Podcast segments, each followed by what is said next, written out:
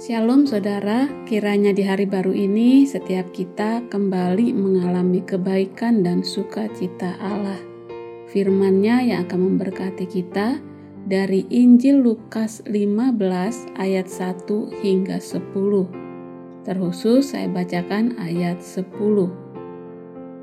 Aku berkata kepadamu, demikian juga akan ada sukacita pada malaikat-malaikat Allah karena satu orang berdosa yang bertobat.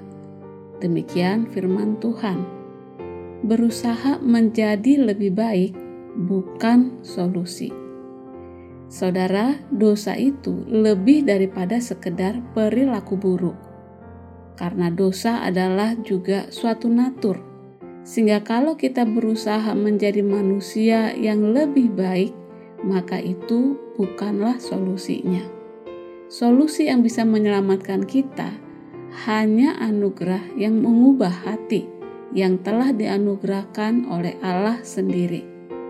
Perubahan yang mengandalkan diri sendiri dan rasa benar merupakan akibatnya adalah kebalikan dari pengakuan dosa yang lahir dari hati serta pertobatan.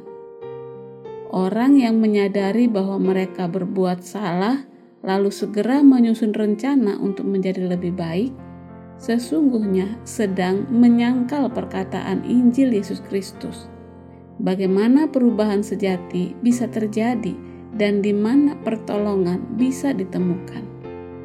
Yang telah mereka lewatkan atau abaikan adalah pengakuan dosa. Ketika kita mengaku dosa kepada Tuhan, kita bukan hanya mengaku bahwa kita sudah berbuat dosa, tetapi juga mengaku bahwa kita tidak mampu menyelamatkan diri sendiri dari dosa yang tadi kita akui.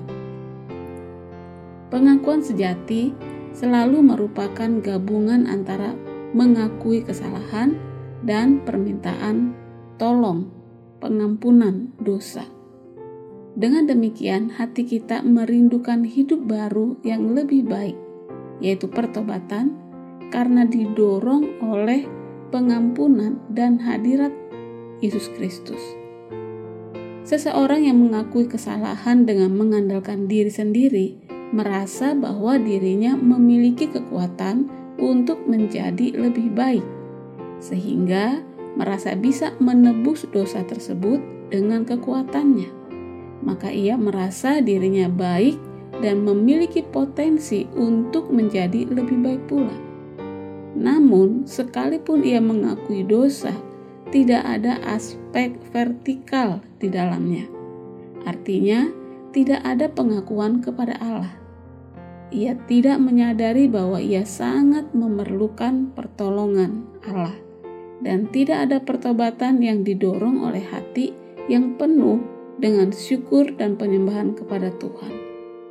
Menghadapi dosa dengan cara seperti ini berarti merasa bisa menyelamatkan diri sendiri, dan hal ini sangat lazim terjadi dalam jemaat Yesus Kristus, lebih daripada yang kita bayangkan. Hal itu tidak akan pernah menghasilkan perubahan yang bertahan lama.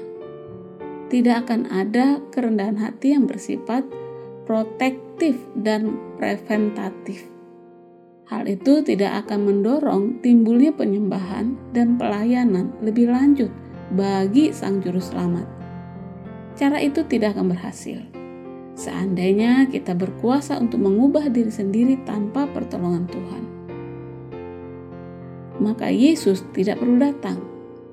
Seluruh kisah Injil dalam Alkitab merupakan cerita tentang orang-orang yang terperangkap dalam dosa tanpa harapan kecuali anugerah dari Sang Penebus yang menyelamatkan.